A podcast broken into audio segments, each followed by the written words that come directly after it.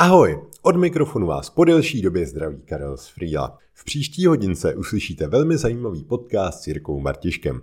Natáčeli jsme ho v polovině února v Las Palmas. Dozvíte se zajímavosti o efektivitě a psaní všemi deseti. Jirka totiž založil nástroj psaní hravě. Druhá polovina se jmenuje NLP, neboli programování mozku. NLP mi přišlo tak zajímavé, že kdybych neměl při natáčení časomíru, tak to povídání s Jirkou vydá nejspíše na celou audioknihu. Máte se opravdu na co těšit. Ještě než se pustíme do podcastu, tak mám pro vás několik pozvánek. Ta první a největší směřuje na konferenci Project Restart, kterou pořádáme s agenturou Taste.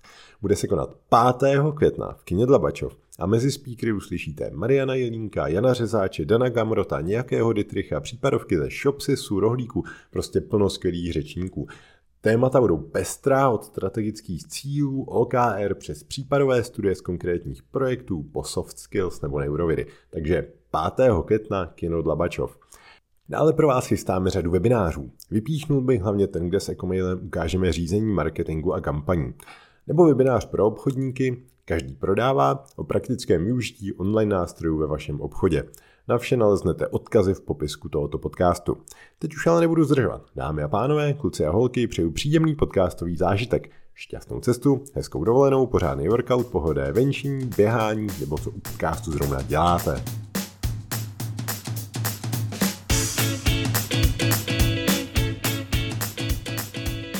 Dnes sedíme s Jirkou Martiškem v Las Palmas a já jsem moc rád, že jsme se probojovali tady k tomu podcastu. My jsme si už tak rok a něco na zpátek psali přes e-mail, že bychom měli něco společně vytvořit, podniknout o efektivitě, o psaní hravě, protože to jsou témata, který Frio a psaní hravě spojuje, to efektivita, psát všemi deseti je efektivní, šetří to čas, Frio taky šetří čas, takže to byl skvělý nápad. Pak jsme se potkali Las Palmas, ale tady čas letí asi šestkrát rychleji než kdekoliv jinde, takže jsme samozřejmě nic nestihli, ale naštěstí, letos úplně neplánovaně jsme se tady s Jirkou potkali znovu. Eh, došli jsme si párkrát zaběhat a vymysleli jsme, že musíme vymyslet podcast. Tak Jirko, vítej v Podpalují. Děkuji moc za pozvání.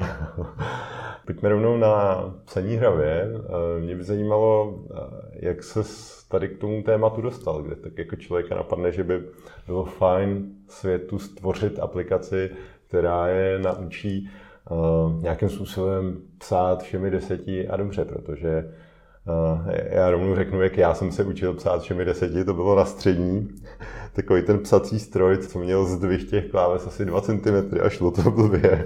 A vždycky uh, po těch asi dvou hodinách kuse, co jsme to měli, uh, jsem odcházel s krvavýma rukama s pocitem, že to se nikdy nenaučím a nebo nebudu mít ruce. Tak u mě to bylo tak, že já jsem asi v 15 nějak zatoužil psát všema deseti, protože jsem používal počítač. A našel jsem nějakou hru, kde se střídali písmenka tím, že si je psal. A to se mi hodně líbilo. Nepomohlo mi to se to naučit teda, takže jsem zkoušel nějaký takový ten šedivý program z 19. století, jako by z 19. století. A vlastně naučil jsem se první dvě řady, ale pak mě to nebavilo, tak jsem toho nechal. A pak jsem se to naučil nějak mimo ten program vlastně sám. A o pár let později jsem viděl, že existuje aplikace Rozečti se, která byla na rychlé čtení. A říkal jsem si, tyjo, jako je to super, je to zajímavé, jsou tam interaktivní cvičení, ale rychlé čtení to přece nikdo ne, ne, nevyhledává aktivně. Ne, že by to nikdo nepotřeboval, ale není to problém, který by lidi řešili. Ale psaní všema deseti, ano. A tak jsem se podíval po internetu, po českém internetu, jestli existuje něco, co kombinuje nějakou systematičnost s hraním her, s interaktivníma cvičeníma. A našel jsem jenom programy, které byly právě zastaralý a nudný, anebo jsem našel nějaký online hry, kde se ale nenaučíš úplně psát. Hmm. A tak mě napadlo vlastně spojit tohleto do jednoho. Mít ten systém, kde se naučíš psát, ale tak, aby tě to bavilo. Takže vlastně takhle vznikla myšlenka psaní hravě, to už je rok 2013. Mm-hmm. A vlastně postupně během let jsme to eh, zrealizovali a pořád to eh, rozvíjíme. No a na jakých konceptech to teda stojí? Díky čemu mě baví učit se všema deseti z psaní hravě? Za prvé tě eh, motivujeme pozitivně, jsou tam hry, které hraješ a ty hry jsou relativně krátké, takže si to můžeš pěkně rozdělit do toho dne, že můžeš hrát pár minut ráno nebo pár minut večer, jak se ti to mhm. hodí. a není tam nějaká frustrace, nepenalizujeme tě za to, že děláš překlepy, že se ti nedaří, jo, spíš si odpočíneš a další den to bude líp. Penalizuje třeba takový to, že jsem se neučil deset dní v řadě, nebo že jsem přerušil, nebo... ne, nebudeš mít streak, ale to, tak, tak všechno. Spíš se snažíme ty uživatele nenásilně vzdělávat, že jim říkáme, hele, pravidelnost je důležitá. Mhm. A taky jim tam vlastně v těch hrách, ono jim to potom jde líp, takže už samo o sobě tu pravidelnost oni jako mm, pochopí sami velice rychle. A zároveň jim říkáme, hele, průměr našich absolventů, jak dlouho jim trvalo se to naučit, psát všema deseti, tak je zhruba 10,5 hodiny mm-hmm. čistého času hraní. Což, když si rozdělíš, tak je 20 minut denně, jeden měsíc. To je strašně málo teda za, za sebe, jo. Pro mě, no. já se přiznám, já všema deseti ne, nepíšu, píšu řekněme nejspíš asi všema osmi bych tak jako si typnu a ne, nemusím se na tu klávesnici dívat, jo. Vím, že už když jsme se poznali, tak jsem měl takový tendence, teď se to naučím, ale teď mě teda překvapuje, že mi k tomu stačí jenom 10 hodin, jo, protože na takový to moje mailování, občas programování a tak, že se na to nedívám, tak si říkám, OK, tak to zrychlím o 10%, 20, vlastně nevím, o kolik to zrychlím.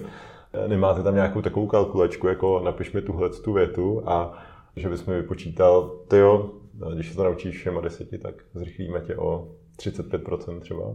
Přímo takovouhle kalkulačku tam nemáme, máme tam test rychlosti psaní, okay. ale je fakt, že bychom to tam měli nějak uh, dodat, vylepšit, protože to hodně lidí se zajímá o to, o kolik se vlastně můžou uh-huh. zlepšit. My máme obecnou statistiku, ale neřekneme ti to úplně přímo Jasně. konkrétně na tom webu. Ale to zase je dobrá myšlenka teda podle mě, jako, že kdybych věděl, že hele, za, na příští rok budeš mít 48 eh, hodin na cvičení nebo venčení přítelkyně nebo něco takového, tak to viděl bych ten benefit. Je to tak, že v průměru ti naši absolventi začínají na začátku psát zhruba 110 úhozů za minutu, jako píšou, takhle, takhle přichází vlastně do toho psaní všema deseti. No a odchází s tím, že píšou asi 210 v průměru. Uh-huh. To znamená, je tam dvojnásobný zrychlení a tohle se snažíme komunikovat. Uh-huh. A přijde mi, že za ten měsíc, anebo kdyby si to dostáhnul do dvou měsíců po deseti minutách, tak pořád jako zrychlení na dvojnásobek je úplně skvělý. A pokud ty píšeš bez dívání, tak eh, to je dobrý a pokud bys psal líp, tak by se zrychlil, ale může to být jenom o 10%. Uh-huh. Na mhm. druhou stranu 10% po zbytek života, uh-huh. nekup to. ale důležité je to bezdívání. Lidi si často myslí, že píšou rychle, protože píšou přece všema čtyřma, ale už tak píšou 20 let, takže když píšou 250 uhozů za minutu, že to jako stačí. Jenomže všema čtyřma to se na tu klávesnici díváš, anebo děláš překlepy. A když píšeš všema deseti, tak ten strop je, ten potenciál je mnohem výš. To už není 250, to už je úplně v klidu 400-500. Takže to, když si potom přepočítáš na to, jak často používáš počítač, kolik času denně tím trávíš, to se ti teda hodně vyplatí investovat těch 10,5 hodiny hmm. v průměru. Někdo to má za 20, Jasně. někdo za 5, jo? Ale, ale to se ti hodně vyplatí. Uh, souhlas. A jak rychle teda píše zakladatel psaní hravé. Já jsem s tebou seděl v kavárně, jsme pracovali a jenom se tak jako vždycky viděl, jak tam ťapeš do té klávesnice, rozhlížíš se po té kavárně. tak jako... Mm, píšu něco mezi 400 a 500 úhozy. Uh-huh. Je to tak, že když jsem rozepsaný, tak píšu víc, tak píšu až k té pětistovce. A zase, když třeba ráno začínám a ještě jsem nenapsal moc souvislého textu, tak je to vlastně pomalejší. Uh-huh. Co ještě z té gamifikace používáte? Třeba říkal si, že bych přišel o streak, tak eh, to mi totiž přijde jako strašně důležitý point. My to sami na Freelu řešíme, že ty lidi na začátku, když se zaregistrují, tak ať to mají co takový nejhravější, takže dostávají třeba hodnosti, že tím, že se s freelem učíš, tak seš z nějakého leštiče paluby jdeš až na projektového kapitána, Petka, Mořníka, nebo nevím už, co tam máme. A častokrát to lidi v komunitě okolo SaaS aplikací to vlastně sami řeší. My tam máme ještě třeba vyskakovacího jednorožce, když si dokončíš úkol, ale to je jedno. Zajímalo by mě, co to máte vy, protože vy to máte hravě už v názvu. Jedna z hlavních uh, věcí, které fungují na tu gamifikaci, tak jsou hvězdičky. Blbý hvězdičky, ale funguje to i na dospěláky. Ty, když odehraješ teda ještě, abych předeslal, aby, aby to bylo pochopitelnější, vlastně ty se učíš v jednotlivých úrovních eh, postupně jednotlivý klávesy a v každé té úrovni máš devět kol. Je to takhle rozdělený a už to, že postupuješ po těch úrovních, že se ti zabarvují ty políčka, ty, ty kolečka těch úrovní, tak už to samo o sobě je nějaká motivace. Mm-hmm. A teďka v každém tom kole máš jednu hru. Jsou tam různý typy her, takže tě to i nějak baví tím, že se to střídá. A ty podle toho, jak dobře odehraješ tu hru, tak získáš jednu až tři hvězdičky. A ty to můžeš vylepšovat, ty se k tomu můžeš libovolně vracet. A člověk by čekal, že to bude fungovat jenom na děti, ale funguje to výborně na dospělí. Oni potom mají hotovou tu úroveň, ale mají tam třeba jednu, dvě hvězdičky v různých kolech, takže oni potom mají tendenci, ne všichni, ale fakt hodněkrát už jsme dostali ten feedback, že mají tendenci se k tomu vracet a vylepšovat ty kola, kde jim to tolik nešlo. No jasně, prostě přece se nespokojím už kružkem na jednu hvězdičku. No přesně, mám navíc. Takže to je velice důležitý element. A potom další věc je, že tam lidem eh, zobrazujeme statistiky a že po dohrání eh, toho, toho kola jim tam vždycky napíšeme nějaký textík, eh, nějaký fun fact, který zase je trošku pobaví a zase je podpoří. Mhm. Takže takováhle podpora a opravdu spíš ta pozitivní motivace. Už jenom to, že si třeba na začátku napíšou, proč se chtějí naučit psát třema deseti a my jim to potom připomeneme, když třeba nehrajou nějakou dobu, tak to zase už má nějaký efekt na ně. Mhm. Nemáme tam nějak úrovně, jak říkal s leštičem paluby, to třeba ne. A máme spoustu dalších nápadů, ale my teďka jdeme spíš cestou vylepšování té aplikace pro učitele, a pro firmy, protože vlastně ty naše cílovky jsou tři. Veřejnost, potom školy, potom firmy a každá potřebuje něco jiného. Mm-hmm. Takže gamifikace, jo, super, ale zároveň potřebujeme, aby těm učitelům se to dobře používalo, aby tam mohli vypisovat soutěže, aby tam mohli testovat ty žáky. Zase ti HRisti, kteří to většinou řeší, tak potřebují nějaký reporty, takže tohle všechno tam postupně, postupně hmm. vylepšuje. Takže psaní hravy bývá jako benefit v některých firmách, že ty no, zaměstnanci. bohužel to bývá jako benefit. Mně to nepřijde úplně optimální, protože když ten člověk pracuje s počítačem a používá ho denně v té práci, tak by to měl přece umět, protože té firmě ušetří dost peněz v důsledku. Mm. A když se to dá jenom jako benefit, tak mi to přijde škoda. Mně přijde, že by to mělo být součástí onboardingu toho zaměstnance. Umíš psát, pokud neumíš, tady máš psaní hravě, absolvuj to, máš na to měsíc nebo dva klidně v pracovní době, těch 15 minut denně a díky tomu potom můžeš jako v té firmě, já nevím, růst nebo prostě dostaneš nějaký benefit. Příklad, my jsme měli jednou klienta a ten šéf měl firmu o 45 zaměstnancích a on jim to dal za prvé povinně, ale za druhé jim dal nějaký finanční bonus v řádu tisíců korun za to, když to dohrajou do konce. Mm-hmm. A fakt to třeba dvě třetiny lidí dohráli do konce během dvou měsíců. A to mi přijde úplně skvělá to práce. Mně by přišlo ještě skvělý možná jako dát do týmu jako challenge vlastně, že tím jako mají projít a vlastně kdo třeba jako ve finále teda píše nejrychleji, takže by ještě měl jako nějaký druhý bonus, jakože the winner is Může být a to už je potom, potom o té naší komunikaci s těma HRistama, aby jsme jim řekli, co třeba funguje, protože my jim ty bonusy úplně dávat nebudeme, ale no. HRista má mnohem větší. A tak jim dáte bonus v podobě hvězdiček. No jasně, to stačí. A jsou tam právě různé soutěže, takže ti lidi se můžou hecovat a právě v rámci firmy nebo v rámci té třídy ve škole tak uvidí, uh, vidí ty své výsledky průběžně, takže mají nějaký žebříček. Tam by se zase hodilo takový to přímý jako šerování na Instagram, že, že prostě hvězda třídy v psaní všema deseti. Je pořád co vylepšovat. Eh, tak jo, a když to vezmu z druhé strany, tak já si teďka eh, hodím to máslo na hlavu, já si, jak jsem říkal, píšu, ale už jsem si párkrát říkal, že bych mohl všema deseti. Co jsou ty důvody těch lidí, proč to třeba nedokončí, nebo tak něco? Jako můj důvod je, že si řeknu, jako píšu docela dost rychle, takže ztrácet spoustu hodin s učením, abych se zlepšil o pár procent. To je moje výmluva. Tak jenom, jenom pro zajímavost třeba, co je ten další důvod v hlavách třeba dalších lidí. Jedna věc je to, že si neuvědomují, jak rychle se to můžou naučit. Právě těch 10,5 hodiny jako No to mě dneska docela jako překvapilo. No. Další věc je to, že si říkají, že to nepotřebují, protože třeba jenom občas vyplňují něco do Excelu a tak, ale už zapomínají, že jednak do toho Excelu taky píšou, píšou hodně, píšou e-maily třeba, jo? nebo programátor si řekne, já stejně píšu spoustu speciálních znaků. No ale já jsem taky původem programátor, jsem chtěl říct. Jo? A, já jsem taky dřív hodně programoval a i tak mi psaní všema deseti hodně pomáhá. Je tam spousta prostoru. Ono už jenom to, že ovládáš tu klávesnici, že víš, kde jsou ty speciální znaky, že se na to nemusíš dívat, to všechno je velký benefit. A to, že potom máš napsat e-mail, jo, třeba další věc je, že ty nestrácíš díky tomuto flow, ty chceš přenést myšlenku na ten virtuální papír a když musíš přemýšlet ještě nad tím, jak to napsat, no tak často tu myšlenku zbytečně mm-hmm. ztratíš. Takže tohle jsou všechno benefity, které si lidi třeba úplně neuvědomují a proto tomu nepřikládají takovou důležitost.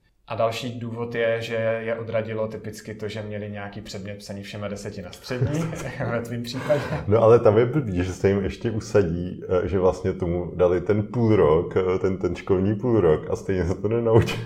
Takže to bude trvat dlouho, no. no přesně, to bude je. to frustrovat, to vlastně, že? Eh, to, co, mám, to, co mi naskočí v hlavě, jsou krvavý prsty a půl rok ztraceného času. tak já myslím, že i mladší generace, která už se neučila na psacích strojích, tak z toho má taky trauma. My jsme jednou byli v jedné třídě, tam používali nějaký konkurenční program, zase takový šedý, a nezáživný. A když odešel učitel na chvíli, tak jsme se zeptali, OK, máte tu výuku už rok a půl. Kdo z vás reálně v životě píše všema deseti, mimo ty hodiny psaní? Z těch 15 lidí se přihlásil jeden. A ostatně nám vysvětlovali, jak k tomu mají ten odpor, jak, jak jako si nemyslí, že to je vlastně užitečný, že si s tím spojí ty špatné emoce. A to je velká škoda. A proto my to právě chceme dělat uh, hravě a ukazovat lidem, že, že to jde, že je to velký benefit. Třeba doktoři jo, píšou spoustu času nějakou administrativu, ale, ale stejně neumí psát všema deseti no, ty, a nechtějí do toho investovat počkej, čas. Ty, ty umějí všema dvěma přece, dobře. No, a stačí mu to. Byl jsem jednou u doktora a on měl tak k 60 a já říkám, že dělám psaní všema deseti, tak nenápadně, protože psal všema dvěma. A říkal, no to mě nenaučíte. A já se ptám proč a čekal jsem nějaký důvod ve smyslu, mě už je 60 a už jdu do důchodu, tak a mi takhle ukázal prsty a říkal, mám jenom 9 prstů. tak ten to měl jako oprávněné. To je validní výmluva. tak jo, tak mě by zajímalo třeba s projektem, jaký máte třeba nějaký vize, plány, učit ty lidi ještě něco dalšího. Jenom mě napadlo třeba i psaní že jo, na nějakém mobilu, tabletu, jestli má taky jako nějaký zrychlováky, pravidla a takovéhle věci, nebo jak, jak to vnímáš s projektem? Nebo... Mobilní verzi neplánujeme. Na to psaní na mobilu, co jsem tak eh, se díval na různý, našel jsem nějakou i finskou studii a vlastně oni to měřili a podle, eh, podle jejich průzkumu tak nejefektivnější je psát eh, dvěma palci s autokorekcemi. Mm-hmm. To znamená, že tam jako, to, to se naučíš poměrně rychle, to už jenom od cviku a nemusíš do toho dát tu prvotní investici jako u té klávesnice. Tak to mají ty doktoři dobrý, protože ty už to mají naučený, tak... Přesně. Ehm, no a co my plánujeme dál, tak my jsme původně zvažovali expanzi do angličtiny, do, do zahraničí, ale zatím jsme si říkali, že počkáme, že teďka se chceme pověnovat těm firmám a víc těm školám a přizpůsobovat tam ty funkce tak, aby jim to vyhovovalo, protože jsme si vědomi uh, nějakého dluhu, řekněme, nedostatku, který chceme vlastně opravovat. Ne, že by tam něco bylo špatně, ale spíš úplně vidíme, jak oni potřebují nějaký uh, featurey, nějaký funkce, takže spíš doplňovat pro ně. Jo, plně ti rozumím, protože mi na Free vlastně teď taky plno měsíců věnovali biznisovému tarifu a biznisovým potřebám velkých firm a tak. A ono to není vůbec navenek vidět, ale ono to dá vlastně tolik práce a tak, jakože vylepšení třeba nějaký bezpečnosti nebo prostě nějaký tady ty hromadné eh, práce s těma lidma v týmu a tak, takže plně ti rozumím, je to strašně důležitý, není to navenek vidět, ale, ale je to určitě důležitý krok. Co ale navenek eh, je vidět, tak je, že budeme přizpůsobovat vlastně celou tu aplikaci, trošku to přestrukturujeme jinak, aby vlastně se to ti lidi učili trošku v menších úsecích, protože když na ně potom vybalíš klávesu Shift, jsou dvě klávesy Shift, ale je to vlastně najednou docela velký sousto a takových míst aplikace je víc podle našich statistik, kde se lidi zasekávají. A co je ještě teda takový, že Shift vlastně, když to takový napravo, nalevo? No to jo, ale měl bys to psát malíčkem opačné ruky, než která mačká to písmeno, který chceš napsat velký. Jo, takže pravý Shift a Q na levý. Jo, Jo. Okay, ale ne kve bez steničkem, nebo čím jsi to teďka no to, zkoušel napsat. No ale mně to přišlo úplně přirozeně, levý malíček a levý prsteníček. No, ale, ale rozhodíš si ten prstoklad. Jak máš F a E, máš tam ty zarážky, tak tam ideálně bys měl vždycky poslepu nahmatat těma ukazováčkama ten, tu výchozí pozici jo. a z té pozice se můžeš sice odchýlit, ale měl by to být takový základ, ke kterému se vracíš. Dobře. Mm, ještě jsem chtěl říct, že plánujeme víc pracovat s dyslektikama. A zavináč musí být peklo. Promiň. Zavináš, no, máš asi čtyři způsoby, jak to napsat i na české klávesnici a v té pokročilejší potom části toho psaní hravě to je. Takže tam ještě uvažujeme, že bychom třeba víc lidí učili typografii, jak psát, jako jestli spojovník, pomočku a tak, mm-hmm. ale zatím, zatím to jako nemá takovou prioritu. Ale to mi přijde taky eh, dobrá věc, že ty typografické pravidla nemají lidi nasátý, tak jako vlastně teď už umíte všema deseti, tak teď ještě pojďte psát ten text správněji třeba. A to je teda špatný materiál podle mě pro expanzi, že jo, protože to budou třeba český pravidla některý a tak, ale zároveň mi to přijde jako dobrý upsell a vlastně vůbec i v těch firmách, ty firmní e-maily, nějak občas co přijde, tak eh, si úplně říkám, jo, to prostě, a to se bavím jenom třeba o pozdravech nebo rozloučeních nebo, nebo nějakých takových relativně drobnostech, ale podle mě, když je to čte pak protistrana, která to má pod kůží, tak jsem si vždycky říkal...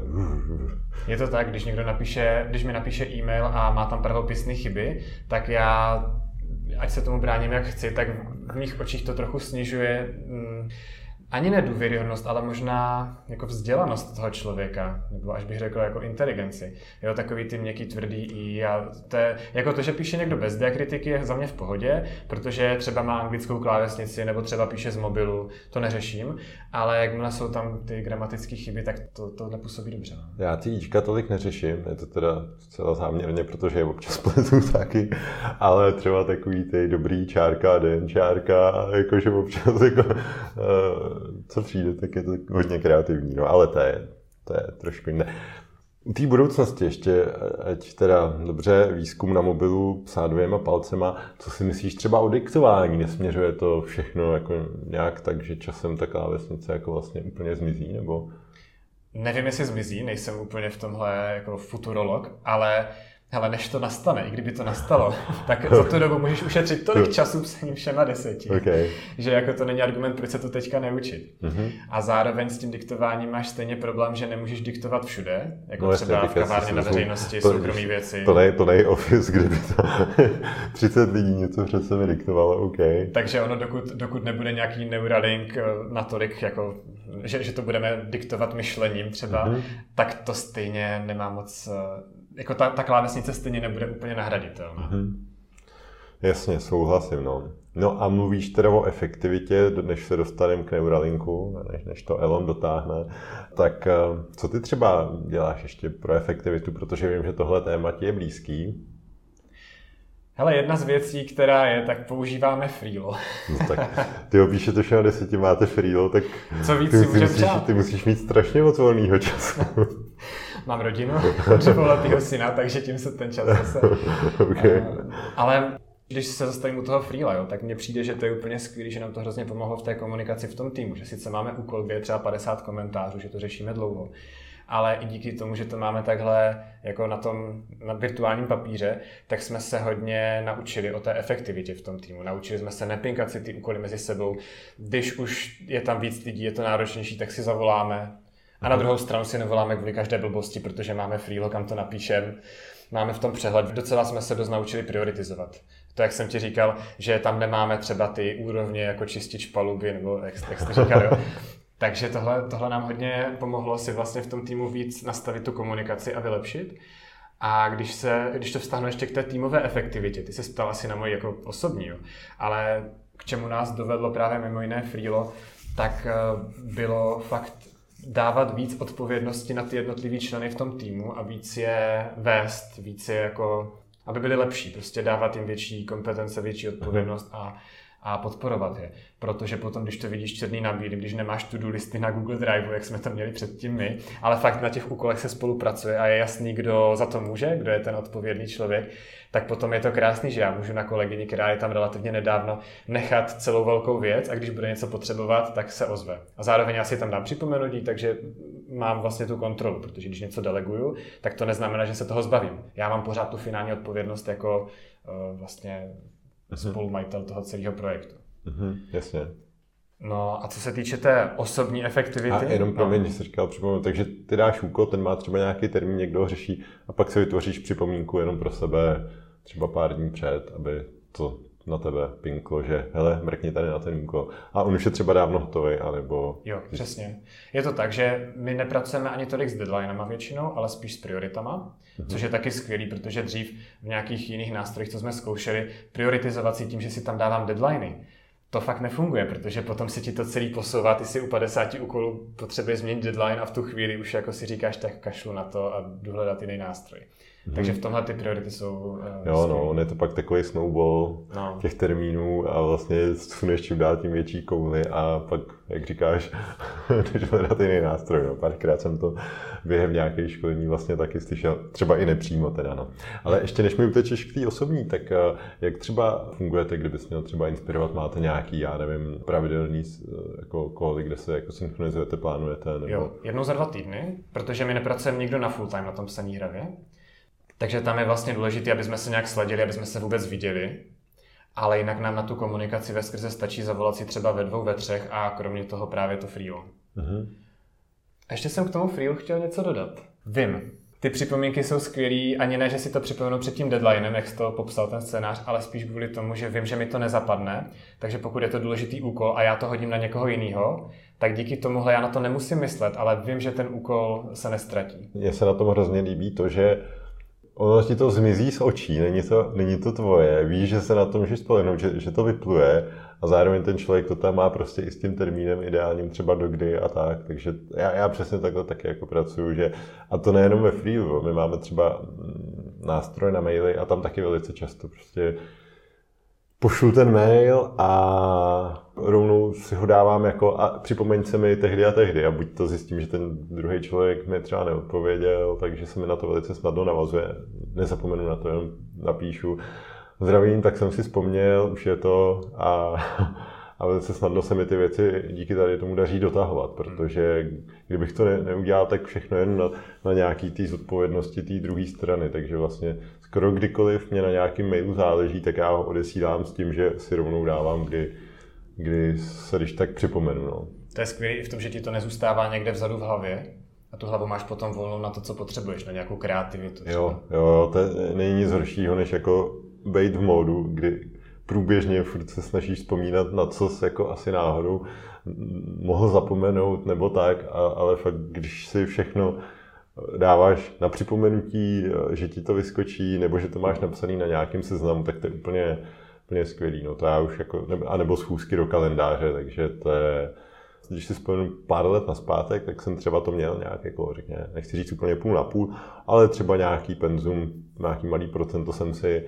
nechával, že to přece nezapomenu, ale na to už vůbec nehraju. Tady jsme se domluvili, že jdem běhat druhý den, vlastně večer, ani ne 24 hodin, asi jsem si to do toho kalendáře dal zítra v 17 s Jirkou running. No. Mám to úplně stejně.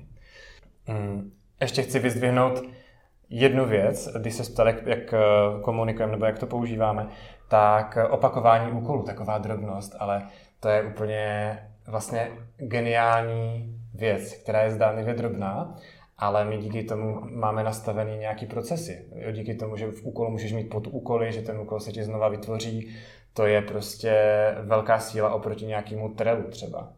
Takže v tomhle a v dalších takových drobnostech nám Freelo fakt jako hodně vyhovuje a vůbec nemáme potřebu hledat něco jiného. A hrozně blbě mám pocit, že se to blbě vysvětluje jiným lidem. Hmm. Jo, takový ty věci, že už při vytváření úkolů si tam rovnou nastavím prioritu a dám pod úkoly. Nebo třeba, když mi skočí připomenutí a je to moc brzo, tak rovnou v tom u těch notifikací jo. si to odložím jo, dál. Nebo lajkování úkolů, to používáme furt, protože prostě co bys psal, OK, viděl jsem to, nebo souhlasím, prostě to lajkneš a, a je to. Mm-hmm. Takže takovéhle drobnosti se blbě předávají, ale v tom nám to Freelo hodně vyhovuje. Super, tak to moc děkuju, rád to slyším. A co jste třeba zkoušeli ještě jinýho, nebo z těch jste šli vlastně z těch tabulek rovnou, jste si řekli, hele, Freedle zní dobře, nebo... no tabulek, my jsme měli dokument na Google Drive, jako, jo, jako textový dokument. A tam jsme měli odrážky a prostě nadpis. Priorita jedna. A vždycky každý měl svůj dokument se svým to-do listem. jako, nechápu, jak jsme to tehdy mohli hele, v tom nažít. Hele, uklidním tě, já jsem školil pro APEC a byl tam jeden fakt velký e-shop. A vlastně, říkám, jasně, pobavíme se, jak to můžete převíst to. A nečekal jsem, že, že udělal si 60 stránkový dokument. A tam byly použitý fakt všechny barvy světa, co, co jsou, jakože vždycky nějaká pasáž, něco, přeškrtnutí, podtržení, ta, tam bylo veškeré formátování světa, na kterém to nějak jako záviselo. A ono nám to jako docela funguje, no, ale občas se, já říkám občas, občas během dne, no vlastně občas během dne, takže jako hele, když na to může fungovat 40 hlavý tým, tak jako věřím, že kolik vás vlastně teda tvoří psaní hravé? Sedm aktuálně. No, takže to věřím, že v sedmi to muselo být taky v pohodě v rámci dokumentu, no. ale ve freelu asi ve větší pohodě. No jo, a co se ptal, jak jsme, co jsme používali předtím ještě, tak bylo Trello, jenomže jakmile máš víc úkolů než uh, několik, nebo několik desítek maximálně, tak je v tom neskutečný nepořádek, aspoň za mě. Nikdy jsem si nenašel způsob, jak ty nekonečně dlouhé sloupečky uspořádávat. A potom teda to vyřešíš tím, že máš několik boardů, jenomže tím se ti zase ztrácí nějaký celkový přehled. A v tu dobu jsme narazili vlastně na Freelo a já jsem si říkal, hele, Freelo to je něco jako Trello, akorát zadarmo? A Trello je zadarmo, ne? Tak to je nějaký...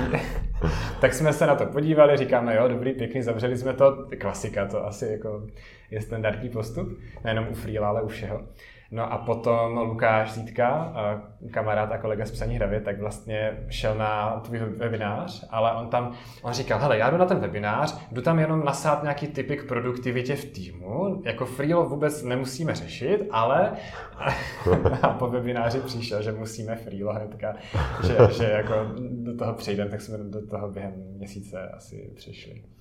No a co to tvoje osobní produktivita, protože vlastně když jsme byli běhat, že jo, tak jsi mi říkal, že máš nějaký pilíře, co je pro tebe zásadní, tak kdyby si nás dílel? Já jsem ti k tomu taky říkal, že se necítím být druhý Dan Gamrot, který o produktivitě jako první, poslední a má všechno vyzkoušený. Jasně, zdravíme Dana. Zdravíme a, Dana. A já si myslím, že e, to za řeč určitě stojí. Jako. Já jsem si to hodně zjednodušil a tři pilíře jsou, první pilíř je mít fakt jasno v tom, co chci, jednak cíle, nějaký dlouhodobý a tam, tam je důležité, aby to se mnou rezonovalo. Aby to nebyly cíle, kdy jde třeba jenom o peníze nebo o nějakou kariéru a, a v důsledku bych zjistil, až mi bude o několik let víc nebo desítek let víc, že jsem měl žebřík opřený o špatnou zeď a mhm. nevěnoval jsem se rodině Vlastně eh, v NLPčku, eh, kterýmu se věnuju, tak tam je koncept ekologie, osobní ekologie. A znamená to, aby to, co chceš, to, co děláš, aby bylo v souladu s tebou i s tvým okolím. A ty cíle, vlastně to, co člověk chce, tak by měly být ekologický. To znamená, pokud já bych měl cíl vydělávat x tisíc eh, ročně nebo měsíčně, ale znamenalo by to, že vlastně rodinu skoro nevidím, to, to by nebylo ekologický. Uh-huh. Takže nastavit si ty cíle, to je první věc. A když to vezmu na takovou každodenní úroveň, tak i vědět v tom dni, co budu dělat. Já teďka mám tři hodiny na práci, tady byla spálna vždycky dopoledne, takže den předem si poskládám to-do list a fakt si tam dám ty, ty věci i, podle, i v tom pořadí, v jakém to potřebuji udělat, protože kdykoliv se může stát, že bude nějaký, eh, nějaká pohotovost, poplach, něco, prostě budu potřebovat to mhm. přerušit, tak abych měl hotový to, co nejvíc potřebuji mít hotový. Jasně. A když si to naplánuju den předem a pak v tom mám fakt jasno, tak můžu jet. Takže ten první pilíř je fakt jako vědět, co chci, jednak na té dlouhodobé, v tom dlouhodobém horizontu a jednak v tom krátkém. Ten nejkratší, no jasně. Druhý pilíř potom je metoda 80-20, v tom mě školí Linda. Já mám sklony k perfekcionismu, když použiju tady tenhle výraz. A Linda je v tom fakt dobrá. Ona, ona se s věcma nepatlá, nemaže. Dá se použít ještě jiný slovo. Takže je efektivní, chápu. Takže, no jo, jo, řekl bych, že jo. A ono takhle vlastně, ono se to málo ví, ale takhle došlo ke spuštění psaní hravě. My jsme to vyvíjeli asi rok a půl a byli tam dva externí programátoři a zabralo to mnohem víc času a peněz, než se zdálo a, a pořád to nebylo. A přišla Linda a já už jsem to chtěl vzdát a a přišla Linda a říkala, hele, co je potřeba k tomu spuštění? A já říkám, no vlastně tady těch pět věcí. A ona, tak jak dlouho ti to zabere udělat to? A já říkám, no vlastně asi tak čtyři dny. No tak to udělej. No tak jo. takhle jsme spustili první verzi psaní hravě. Já jsem myslel, a... že Linda přišla domů a řekla, Jirko, už jsi někdy slyšel pojem MVP? to jsem slyšel, nestačilo. No a pak o půl roku později vlastně jsme chtěli spustit první placenou verzi a taky se to protahovalo. A přišla Linda, Jirko, co zbývá k tomu, aby byla placená verze? A já říkám, no asi těchto těch pět věcí. A ona, no tak za dlouho to bude? A já říkám, no tak asi za víkend to zvládnem. Takže byla sobota ráno, byli jsme v Tajsku, byli jsme tam i s Lukášem Zítkou a tak jsme říkali, OK, jsme tři, tak pojďme do toho šlápnout, zrušíme výlet a za víkend to máme. Takže jsme začali v sobotu ráno, makali jsme, Linda nám nosila vždycky nějaký jídlo od někud. My jsme vždycky pracovali od 8 ráno do 3 ráno a fakt jsme jako makali. No a v úterý odpoledne to bylo hotové a mohli jsme to spustit. Takže zase její otázka, jako hele, co zbývá, tohle je fakt potřeba? No vlastně není, jo, tak tohle je velice, velice dobrý přístup podle mě. Takže jestli teďka někomu z posluchačů chybí v týmu skvělý projekt manažer, tak Linda Martišková dotáhne cokoliv, evidentně. Ona se zeptá, jestli je fakt potřeba dělat to, co si myslíš, že je potřeba dělat a většinou zjistíš, že ne. Takový to, no já bych tady napsal, poslal newsletter, ale předtím chci dokončit tady tu epizodu, dokončit tohle, tamto a mm-hmm. pak zjistíš, no ale vlastně, teď jako tak to pošlu v dalším mailu. Ty si vždycky, nebo já si vždycky udělám nějaký plán, co by bylo jako pěkný tam mít a ona přijde a hele, ale to jde bez toho, ne? A no vlastně jde 80-20. Pade toho pravidlo. Jo. Takže to je druhý pilíř. No. A třetí pilíř, co zjišťuju teďka, jak máme Šimonka, tak je ta energie na práci.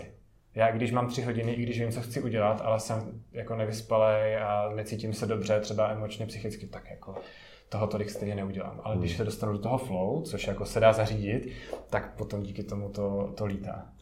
Uh, dá se dostat do flow, že se to dá zařídit, to by mě zajímalo, protože tak jako, že když se zbudím a Šimonek, váš syn, tě nenechá vyspat, tak... Tak je to náročnější. Ale dá se přesto. Dá se to, protože stejně tu odpovědnost v tom svém životě tak, mám tak. já za to své prožívání. Takže sice je to někdy fakt těžký, ale... Ale šáhneš po správný krabičce. A... Jo, jo, šáhneš po nějakým správným nástroji a jde to. Tak ráno se nabízí fakt priming, to znamená fakt se přednastavit na ten den a může to znamenat jenom to, že si pustím dobrou hudbu. A nebo to znamená, že nejdu hnedka na sociální sítě, nejdu, nejdu si číst maily, nejdu řešit pracovní věci, ale jenom si chvilku sednu a tak se jako naladím na to, jak je na světě krásně, jak jsem vděčný za to, že žiju. Nebo políbím ženu, nebo se zasměju se Šimonkem, nebo něco a najednou ten den začíná úplně jinak. Mm-hmm. Jo, jako ten priming je taková dobrá zkratka teda k tomu NLPčku a za mě, já souhlasím teď, jak jsme vlastně v Palmas, že jo, pár týdnů, tak ty rána, já se je snažím samozřejmě i v Čechách mít takový jako co nejlepší a, ne, a nevstát a ne, ne, nehrábnout po telefonu, po mailech a, a vlastně rovnou nějak jako do něčeho zapadnout, ale tady rozhodně skoro každý den nejdřív proběhnout, nasát tu pláž, vítr, všechno, spojit se s tím, vykoupat se, i když teda v trošku ledové vodě, ale stejně. A to je teda podle mě dobrý wake up, jakože ve finále člověk zase má dobrý pocit, že, že pro sebe něco udělal a už odcházím z té pláže a těším se na tu práci vlastně, no, takže to jako člověk je naladěný skvěle, takže to je jako určitě dobrý nástroj. No. Mě v tomhle baví ranní otužování. Dokud jsme byli v Česku, tak na zahradě máme bazének a tak jsem tam vždycky vlezl dokud to teda nezamrzlo. Tak jsme se dohodli, že to nebudeme rozbíjet tenhle, že bychom mohli poškodit stěny toho bazénu, ale bylo to úplně skvělé, protože mě se tam třeba ani nechtělo, ale došel jsem na kraj toho bazénku a říkám, jenom se ponořím a můžu hnedka vylézt ven. No a vždycky jsem tam tu minutku nebo třeba dvě minutky zůstal a potom, když jsem vylezl ven, tak úplně euforie, byl jsem skvěle naladěný a tam prostě nemůžeš být jinde než teď a tady v té ledové vodě. Jo, jo, no a tady prostě to člověk nemůže prohrát, že jo? Pokud se donutí jít takový to, a mě se taky některý dny nechce, jako nebudu jsem prostě běžet, jako běhám pravidelně, ale ne, neříkám, že se mi pravidelně vždycky chce, jo, to jako eh, rozhodně vůbec ne, ale tak si se sebou udělám smlouvu, že jdu odběhnout ten kilometr, jo, tak jako vlastně se projít, probudit se líp a stejně to skončí, že těch pět si tam odkroutím a teče to ani nevím jak. A pak to je, mám vlastně ještě větší radost ze sebe než normálně, když člověk jde, odběhne to, protože se mu chce a tak, tak když se mu nechce a odběhne to, tak je to na konci ještě podle mě mnohem lepší taková nálada, takový jako naladění a, a tak. No. Takže tak, no ale Jirko, pojďme teda od toho programování psaní hravě nebo webu eh, k programování hlavy. Eh, asi bude lepší, když ten pojem NLP vysvětlíš ty, protože ty jsi mě tady s tím seznámil teprve asi tři dny na zpátek, tak se nebudu pokoušet o to říct to nějak líp, než že jde o nějaký programování hlavy. Ta zkrátka znamená neurolingvistické programování a zjednodušeně řečeno je to sada technik a principů, jak si můžeme v té hlavě něco přenastavit. Mm-hmm. Takže kdybych měl být konkrétní, moje přítelkyně má strašný strach z pavouků nebo z jehel, tak jak se toho může zbavit vlastně? Technik je víc, postupuje víc, ale důležitý je uh, rozklíčovat, co se tam opravdu děje. U těch pavouků, těch fobí je to vlastně přímočarý a řeknu jednoduchý. Mm-hmm. Ve smyslu, že to není komplexní, není to spousta témat, není to o minulosti toho člověka, je to prostě vidí pavouka a šíří. Jako přehnaná emoční mm-hmm. reakce. Ne, to, to řekl přesně. Takže tam vlastně jde potom o to, eh, když má teďka s tím pavoukem spojený takovéhle emoce, tak je eh, rozpojit od toho pavouka, od toho podnětu a dát tam jiné emoce, například eh, emoce nějaké síly, sebedůvěry, zvládnu to. Nemusí ho hladit, nemusí mít ráda pavouky, nemusí je, já nevím, jíst zaživa nebo prostě se s nima mazlit, vůbec ne. Ale může mít reakci podobnou jako třeba já, jako je tam pavouk, jasně, tak ho můžu tady zamést na lopatku a vyhodit z okna nebo něco. A tohle se dá změnit. Změnit ty emoce, které si spojuješ s tím podnětem. No a je, jak se to dá změnit, když mně přijde, že tady ta reakce, takový to, že vyskočím z židle o metr pryč, protože pamouček jde mě zabít, že jo, tady, tak eh, to je přece nějaká nanosekunda, mikrosekunda, nebo nevím, jak malá jednotka času, která mi to v tom mozku řekne, prostě tady je pavouk a já jsem mrtvý, pokud neuteču, tak No, tam je potřeba jít jinudy než přes racionálno, protože ta racionální část mozku, ten neokortex je vlastně nejpomalejší, nebo ty informace se k němu dostávají později, než k těm částem mozku, které jsou zodpovědní za zpracování emocí. Mm-hmm. Jo, ten náš plazí mozek, tak to je vlastně to, aby jsme přežili, tak, takový to utéč nebo braň se, bojuj. A tam tahle informace o pavoukovi dorazí mnohem dřív. Na druhou stranu, jako takováhle reakce není vrozená na ty pavouky jako je samozřejmě přirozený nějakým způsobem být opatrný nebo se držet dál, ale šílet a lézt tady na, na, na stůl, tak to není úplně jako vrozená reakce. Takže to někdo vidí u někoho, od koho to nasaje, jo? Jakože prostě ten program jako dítě vidím, že moje maminka tady skáče před pavoukem, tak já začnu dělat to stejný. To nevím, jestli se to takhle okoukáním uh, naučí ale spíš ten člověk si někdy nějak historicky spojil fakt silný emoce s tím pavoukem. Například ležel, byly mu tři roky, ležel v postýlce a teďka po něm lezl pavouk a on se strašně leknul.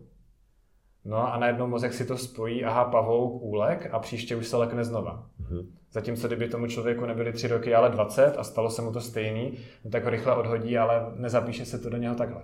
Takže to, jak to vzniklo, to může být různý, ale naštěstí v NLP je to docela jedno, jak to vzniklo. Tam se nevracíme do minulosti, mm-hmm. protože minulost neexistuje. Krásná myšlenka, že vlastně to, co máme v té hlavě, tak je důležité, co tam máme teď. I tu minulost, to, jak si to pamatujeme, tak to jsou stejně vzpomínky, které máme ale teď v hlavě. Ta reakce na toho pavouka, to je to, jak to tam máme teďka pospojovaný. Mm-hmm. My nemusíme vůbec řešit minulost. My prostě budeme řešit to, jak změníme tu reakci, kterou tam v tom mozku máš naprogramovanou teď. A díky tomu, že mozek je neuroplastický, to znamená umí se přetvářet, umí prostě se učit nové věci, tak se to dá. A dá se to poměrně rychle, protože taky tu fobii, pokud bych vzal ten příklad s tou postýlkou, jak tam leze ten pavouk po tom tříletým dítěti, uh-huh. tak to se vytvoří hned. Uh-huh. To je rychlý. To nepotřebuješ roky tréninku na to, aby si vytvořil fobii. Jasně, to beru, vlastně, že, že ten mozek funguje že na principu, že si někde vyšlapu nějakou cestu do sněhu a už vím, kudy se jde když se chci dostat k něčemu, že prostě Jasně. je pavouk, takže se jde tudy. A pak máš tak... NLP, který je takový trochu bulldozer, který, řekne, který mu řekneš, já chci novou cestičku ve sněhu tudy a udělá se nová řek cestička. Bys, řek bys vyloženě bulldozer, jo? No tak nebo rolba, nebo já nevím, okay, ale tak... nebo něco. v kontrastu s vyšlapanou cestičkou si myslím, že to teda musí fungovat strašně dobře. Je to, je to fakt super, je to fakt efektivní. Uh, abych doplnil ještě jednu informaci, co ty se ptal, co jsem ti ještě odpověděl. Nepracuje se úplně úplně na té racionální úrovni, nebo nejenom. Když přijde člověk, když přijde klient na, na coaching, tak jasně rozklíčujeme, kde je to jádro problému, protože tím, že odhalíš to jádro problému, tak jsi mnohem uh, rychlejší. A příklad, přišla za mnou holka a říkala, já mám problém, já mám nízký sebevědomí. Málo kdo to řekne takhle, ale ona to řekla. A teďka, kdybychom řešili nízký sebevědomí, tak to je obrovská věc, že jo, a teďka jako roky to můžeme nějak řešit a postupně pilovat a tak. No ne, tak já jsem se zeptal, jak to poznáš? Jak se to projevuje? A ona řekla, no já když mám call, online hovor, videohovor s více než dvěma lidma, tak mám takový uh, pocit nervozity v žaludku. A já říkám, OK, a ještě další nějaký případy, kdy cítíš nízký sebevědomí? A ona, uh, ne, to je vlastně všechno.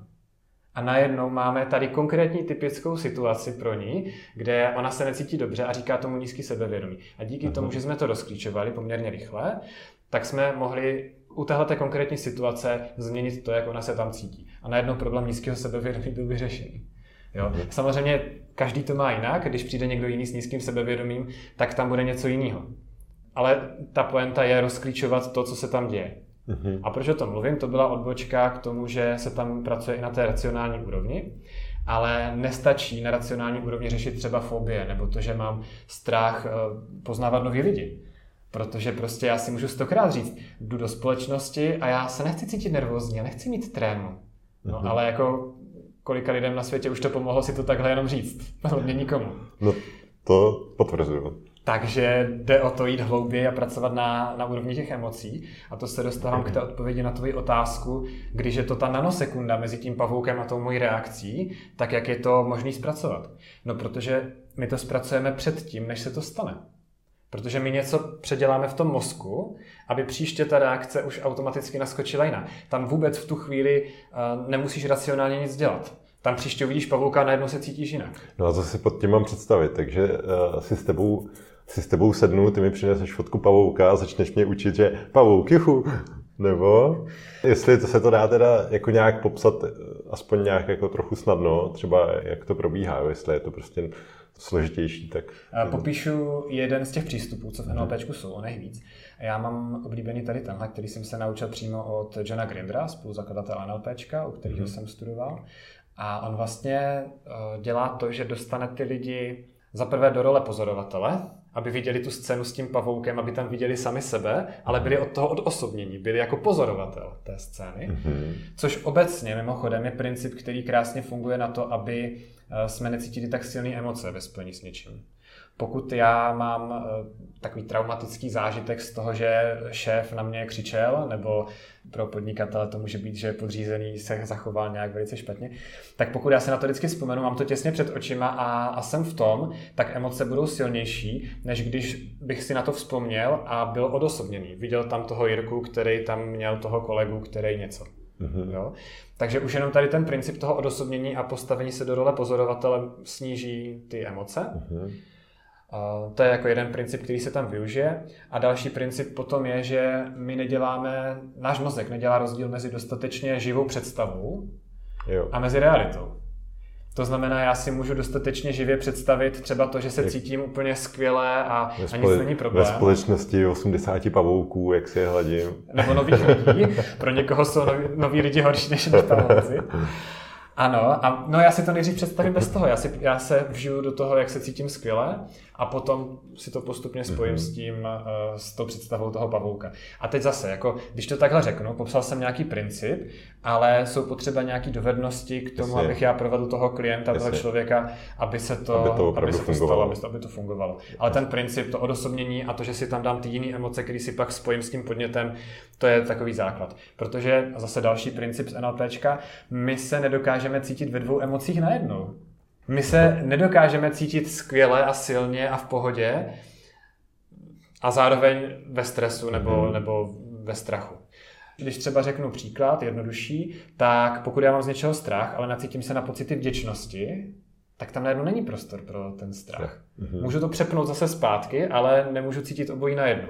Můžu cítit nějaký mix, to jo pokud přepínám mezi dvěma emocemi, vždycky je tam jenom ta, ta jedna. Takže já pokud se nacítím na, na to, že nic není problém, všechno mám pod kontrolou a taková sebevědomá emoce a pak tam toho pavouka, tak buď se mi to přepne zpátky a pak je potřeba s tím pracovat zase nějak jako dál s těma niancema, a nebo prostě eh, tam zůstane ta emoce silnější. Hmm. A díky tomu to potom si ten mozek spojí dohromady. Takže nějakýma takovýma technikama klidně, já třeba když, když vezmu sebe, když jsem před lety měl mít nějakou první přednášku, že jo, tak a, a, a nevím, byl to něco asi mezi obrovskou trémou, strach, něco, ne, člověk se nechce strapnit, aby to bylo dobrý a tak. A tak jsem jako šel na tu první přednášku, nějak to jako proběhlo, že bych si to užíval, to jako rozhodně nemůžu říct. Je možný něco, co jsem ještě nezažil, protože já jsem si prožil těch přednášek hodně, takže teďka už prostě jdeš do něčeho, co znáš, vlastně už si to jdeš kolikrát třeba i užít. Tak je možný tady to přeskočit a ne, neprojít si těch třeba 20, 30, nevím kolik přednášek, kde postupně na začátku máš extrémní obavy, pak menší, menší, až seš na někde, kde si to užíváš, tak to je jako prostě, to si prožiješ. Ale umí NLPčko zařídit teda, že bych za tebou přišel a řekl bych ti, ty Jirko, je pozvali, abych přednášel na TEDu, nevím, 50 tisíc lidí, já jsem životě nepřednášel. A ty mě dokážeš jako na to připravit, že vlastně tam přijdu a jsem v pohodě? Ale kdybych ti teď řekl, že ne, že tohle možný není, tak zavřu dveře jak sobě, tak tobě. Jo? Jako já neříkám těm lidem, že tohle není možný, protože ta cesta za mě existuje snad vždycky.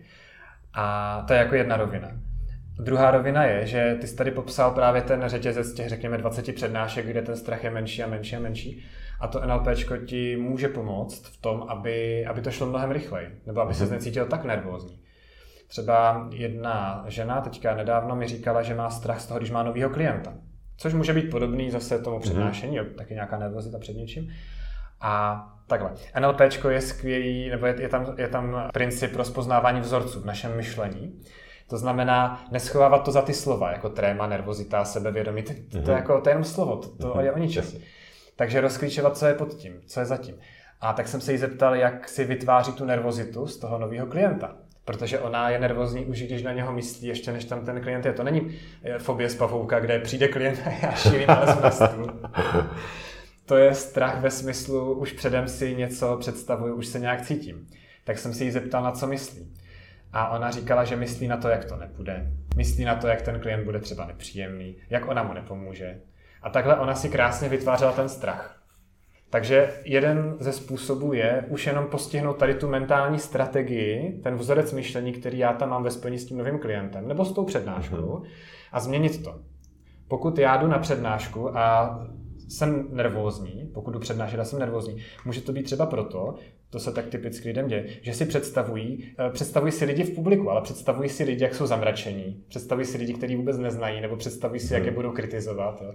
Namísto, aby si představovali, že v první řadě sedí pár jejich kamarádů, kteří žerou to, co oni dělají, o čem budou mluvit. Když to by bylo přece úplně jiný, na to by ses potom až těšil. Mm-hmm. Takže to není o tom, že si to musíš xkrát zažít. Jasně, když si xkrát něco zažiješ, máš větší eh, kompetenci, jsi v tom lepší a s tím přirozeně přichází větší sebedůvěra v to, že to zvládneš a, a tím pádem se nebojíš a cítíš se líp. To jo. Ale zároveň my si stejně ty emoce nějak tvoříme v sobě. To není jako, Bůh najednou je tady emoce, najednou mě přepadla emoce. Nepřepadla nás jako, nepřepadávají emoce, to nejsou teroristi. Prostě emoce si tvoříme sami. Takže zase jeden ze způsobů, jako zase jiný v tom NLPčku, je podívat se na to, jak si tu emoci vytvářím a tam něco změnit. Mhm. A v dnešní době, že jo, jak rostou online psychoterapie nebo ty duševní potíže, tak uh, je NLP cesta třeba, jak krotit něco takového, protože mě takhle přijde, že relativně jo, když trpím nějakýma depresema, většinou je to z nějakého stresu, z nějakých obav, tak je to asi vlastně taky možná cesta, jak se líp vypořádat s životem a tady s těma stavama. Jo, jako tam, tam je důležité zase to, že ty deprese a tak dále si děláš tím, jak přemýšlíš, nějakýma vzorcema. Mm-hmm. Jasně, že to může být nějaká chemická disbalance v organismu, ale když to svedeme na to, tak s tím nic neuděláme. Jasně. To je škoda. Za prvé a za druhé, protože mysl a tělo se ovlivňují. Takže i to, že chemicky máš nějakou nerovnováhu v těle, která teda může jakože způsobovat depresi, tak stejně může být způsobený tou myslí. Takže proč uh, se nezaměřit na tu mysl? A pojďme předpokládat, že tu, tu depresi, že to jako nepřišlo samo, že to není nějaká choroba, která na tebe skočí, nějaký covid, ale je to prostě něco, co si v té hlavě vytváříš hmm. sám. A proč říkám, pojďme to předpokládat? No protože díky tomu ty s tím můžeš i něco udělat. A není lepší si nechat ty dveře otevřené a zkusit s tím něco udělat, než rovnou říct, ne, já s tím nic neudělám, sorry, mám tady deprese, jdu tady k psychiatrovi pro nějaký prášky. To je přece škoda. Hmm. Um, to NLP právě tím, jak pozoruje ty vzorce. Bohužel, pardon, ještě do toho skočím, no. uh, vzít si k snídaní nějaký lexíček je pro ty lidi jednodušší možná někde. No krátkodobě jo, no, dlouhodobě bohužel Jasně. ne, takže to je jak s tím psaním všema deseti, hele. Taky ti to krátkodobě třeba nevadí, ale, ale je potřeba hmm. myslet dlouhodobě. Mně právě přijde NLP skvělý v tom, že se to dá používat i na sobě, nejenom ke coachingu druhých a díky tomu ty vlastně si můžeš zpracovávat ty věci na sobě, dokud ty témata jsou, ještě dokud ty problémy jsou jako relativně v zárodku, dokud jsou malí. Prostě máš schůzku, jsi nervózní, no tak si to zpracuješ a jdeš na tu schůzku dobře naladěný, mm-hmm. nebo mnohem líp naladěný aspoň. Mm-hmm. A nečekáš, až prostě se ti z toho vyvine přesvědčení, že jsi introvert, že se nerad seznamuješ a, a vlastně v 50 zjistíš, že vlastně nerad potkáváš nový lidi, protože jsi z toho měl někdy strach a vybudoval si tohle to, jo. Mm, Což je samozřejmě jenom z, pří, z příkladu, ale jenom chci na tom říct, že to NLP je jak aplikovatelný na sobě, tak na druhých. Hmm. A krásný na tom je, že je univerzální. To mě napadá teda, když je to aplikovatelný na, na těch no. druhých, tak můžu já tím ovlivnit třeba teda chování, když jsem začal tou přítelkyní, tak třeba, že bych si tak trochu ovlivnit jako její chování, že bych třeba chtěl, aby něco dělala nebo něco nedělala a nějak si ji jako doprogramoval. Jako zmanipulovala. no možná jsi to označil správně. Stejně ji ovlivňuješ pořád tím, jak se chováš, tím, co děláš, tím, co říkáš nebo tím, co neříkáš. Mm-hmm. To NLP ti může dát efektivní způsoby pro tvoji komunikaci, abys byl přesvědčivější, jak formulovat věci, jak se víc naladit na druhýho. To všechno tam je. Mm-hmm já třeba se potřebuji naladit na toho klienta na začátku coachingu, abych vlastně, aby on se mě víc otevřel a svěřil, aby to líp fungovalo. Jasně. Tyhle dovednosti tam jsou. Takže ty můžeš být lepší v tom, jak komunikuješ a tím ji jako zase takže, ovlivňovat. Takže Ale ovlivňuješ už ty. Jasně, jasně. Takže já bych jí jenom uh, daleko líp komunikoval to, že mi má vařit rajskou a že vlastně bude šťastná, že mi, že mi vaří rajskou. A... Ano, ale tam se dostáváme ještě k takové etické otázce. Ano, lidi se často ptají, jestli NLP je manipulativní, protože se s tím Aha. třeba potkají často v kontextu nějakého obchodního školení, kde to školí někdo, kdo o tom stejně ani moc neví a snaží se těm lidem předat, jak zmanipulovat toho, toho zákazníka. Jo. Ale o tom to vůbec není. Hmm. NLP je nástroj, hodně silný nástroj, který ty můžeš používat různýma způsobama na různé věci a je to o tobě, jako použiješ. Hmm. To NLP samo o sobě je geniální a ty pokud máš velice silný, velice ostrý nůž, řekněme, v kuchyni, tak to je dobře, že ho tam máš, protože si můžeš nakrájet maso nebo zeleninu ale asi jim nebudeš úplně vraždit, pokud nejsi eh, hmm. psychopat. Jasně. Takže stejně tak, pokud nejsi psychopat, tak nebudeš NLP používat eh, manipulativně a negativně. No jasně.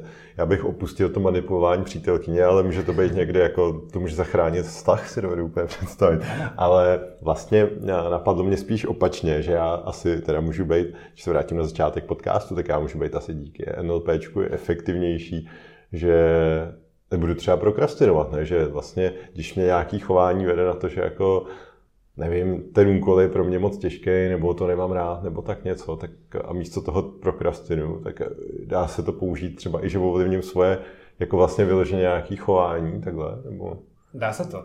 Ty zase se můžeš, díky tomu, že umíš NLP, že ho znáš, že ho nějak praktikuješ na sobě, tak jsi mnohem víc vnímavý k těm svým mentálním vzorcům, ke svojí intuici, k tomu naslouchání sobě a díky tomu jsi schopen si zaprvé všimnout, že prokrastinuješ. To je první krok. A za druhé potom rozklíčovat teda, co je zatím. Mm-hmm. Jaký jsou tam ty skryté motivace. A když se rozhodneš, že teda ty úkoly opravdu chceš dělat, že ta prokrastinace není jenom, že máš žebřík opřený o špatnou zeď, ale jako fakt chceš, tak si můžeš rozklíčovat, co je zatím, můžeš si zlepšit emoce, které máš ve spojení k tomu svýmu úkolu. Já třeba jsem teďka před asi měsícem chtěl začít být trochu víc vidět ohledně toho NLPčka, protože budu pořádat výcvik na jaře NLPčka a chci to předávat lidem, protože chci, aby lidi čím víc lidí to bude znát a nějak praktikovat, tím, tím se bude empatičtějších a takový. Ano, a tím bude svět lepší, lepší sluníčkovější, jo, protože to budou používat na sobě a budou se mít líp a budou mít méně problémů, to je přece úplně skvělý. A takže to chci šířit, ať už v takových útržcích jako třeba dneska tady, nebo v rámci jako svého podcastu, nebo mm-hmm. na, tom, na těch sítích sociálních. Jenomže jsem měl takový blog, že vlastně jsem se bál, co na to lidi řeknou, když budu víc vidět a mm, kdo mi na to co napíše, anebo napsat to, sformulovat to, aby to jako bylo dobrý, takový ten perfekcionismus. A potom mi to všechno zabíralo hodně času a taky jsem občas prokrastinoval. Tak jsem si řekl, tohle já ale nechci, protože takhle moc lidí neovlivním, takhle neudělám úplně svět lepším místem. Mm-hmm škodím sobě, škodím druhým.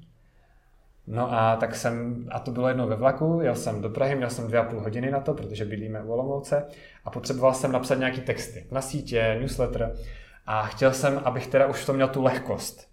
A tak jsem si sedl, zavřel jsem oči, použil jsem jednu, jednu NLP techniku nebo přístup na komunikaci s intuicí, eh, s podvědomím.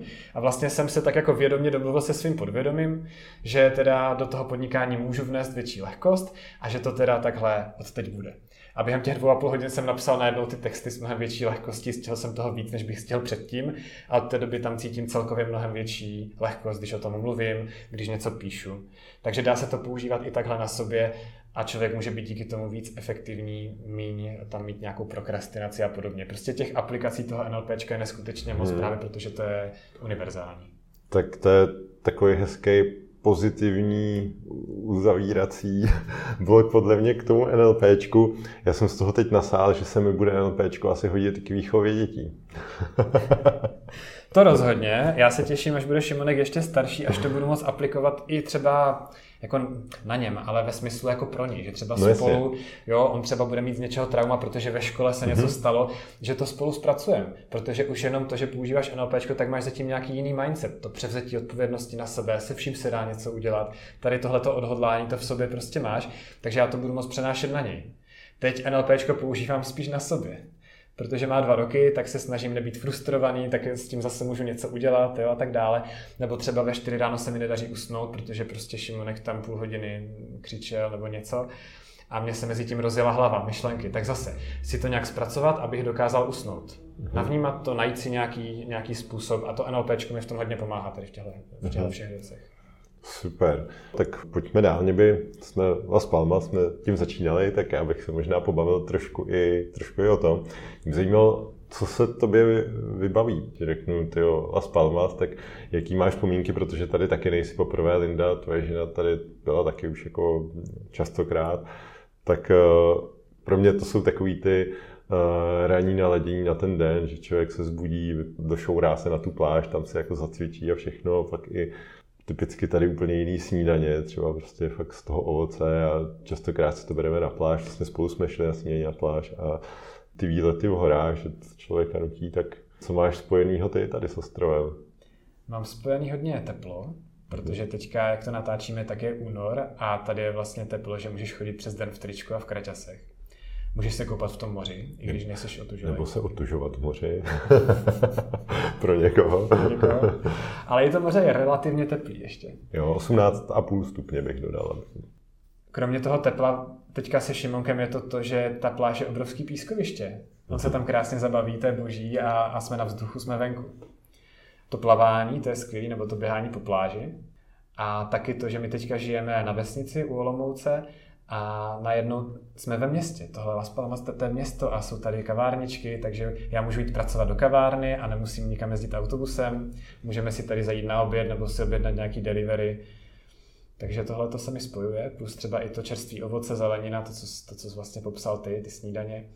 Mně celkově přijde, že je to tady takový pozitivní. Linda je pozitivně naladěná, moje žena. Eh, tím, že je tady teplo, tím, že nemusíme třeba Šimonka tolik oblíkat, není tak velký problém jít ven, tak se tady vlastně celkově cítíme velice dobře.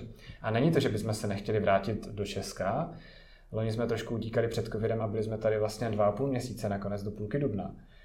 A letos mám pocit, že prostě je to takový zase jiný život, takový jako dobrý, dobrá změna, dobrý vzrušení, taková vlastně právě pohoda s tím, že je teplo. Mm-hmm celkově se tady cítím hodně pozitivně a třeba i mě to vede k tomu pracovat méně, pracovat 3-4 hodiny a zbytek si užívat právě třeba tu pláž a se Šimonkem a s Lindou. V tomhle je to fakt jiný než v Česku. Mm-hmm.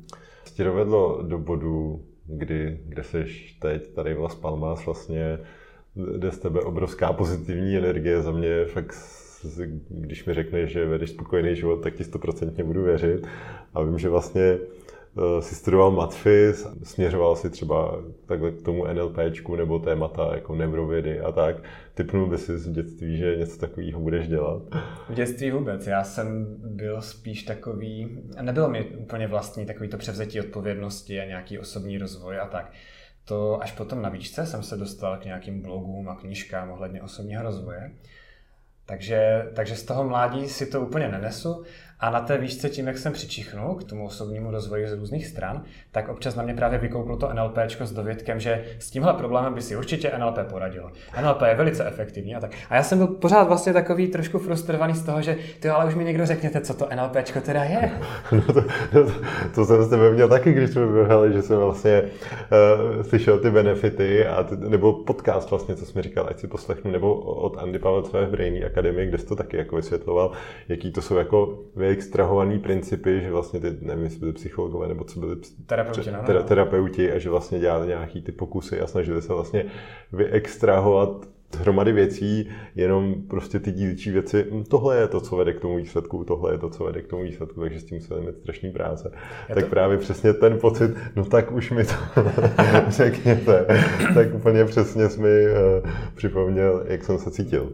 Proto já říkám, že to je sada technik a principů, pro to, aby jsme si v hlavě něco změnili, ale je to hrozně zjednodušený já se jenom snažím přiblížit to vlastně lidem pro takový to prvotní pochopení mm-hmm. a potom můžeme jít do hloubky dál. Jasně, jasně. A jenom, jenom doplním, že ti dva, kteří nasávali od těch terapeutů, tady to, jak, jak ti terapeuti dělají ty svoje eh, praxe, jak vlastně pomáhají těm klientům, tak ti dva, ten uh, John Grinder a Richard Bendler, tak oni nebyli terapeuti.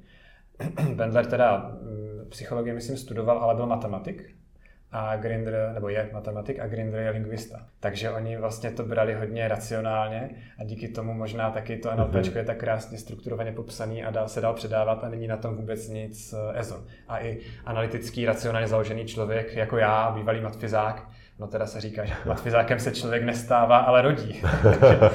možná jsem matfizák trochu pořád ale že i takhle racionálně založený člověk v tom NLP si může vlastně najít ten postup nebo ten způsob, jak se dostat víc k té svoji intuici a emocím. Takhle se to stalo. Hmm. Tak co tě to NLP ovlivnilo fakt hodně? Co tě ještě v životě podle tebe nějak hodně ovlivnilo, že tě to sformovalo do toho, čím teďka seš? Moje žena. To je odpověď asi číslo jedna. My jsme spolu skoro 10 let a samozřejmě vztah člověka vždycky ovlivní, ale co bych z toho vypíchnul, tak Linda je temperamentní a je taková spíš jako vzletná, nebo jak to říct, a já jsem spíš nohama na zemi a ten racionální, ona je spíš tak kreativní. A mám pocit, že v tom našem vztahu jsme si tohleto docela nevyměnili, ale, ale tak jako jsme se přiblížili trochu víc tomu druhému. Takže já tam mám i víc té radosti, těch emocí, nejsem tak jako racionálně upjatý, jak jsem býval předtím. Takže to si myslím, že mě ovlivnilo fakt hodně. A samozřejmě její otázky na téma 80-20. tak to je, Jirko, moc hezký závěr. Já si myslím, že Linda bude taky ráda. jestli to doposloucháš sem, tak ano. ano, Lindo, jestli to doposloucháš až sem, tak nám dej vědět a díky, Jirko. Já moc děkuji. Díky, že jste to poslechli až sem. Máte fakt výdrž. Jestli se vám podcast líbil, tak mi uděláte velkou radost, když to někde nazdílíte, olejkujete nebo hvězdičkujete. Aby vám neutekly příští díly, tak si dejte odběr ve vaší oblíbené podcastové aplikaci. S podpalubí se loučí Karel z Frýla.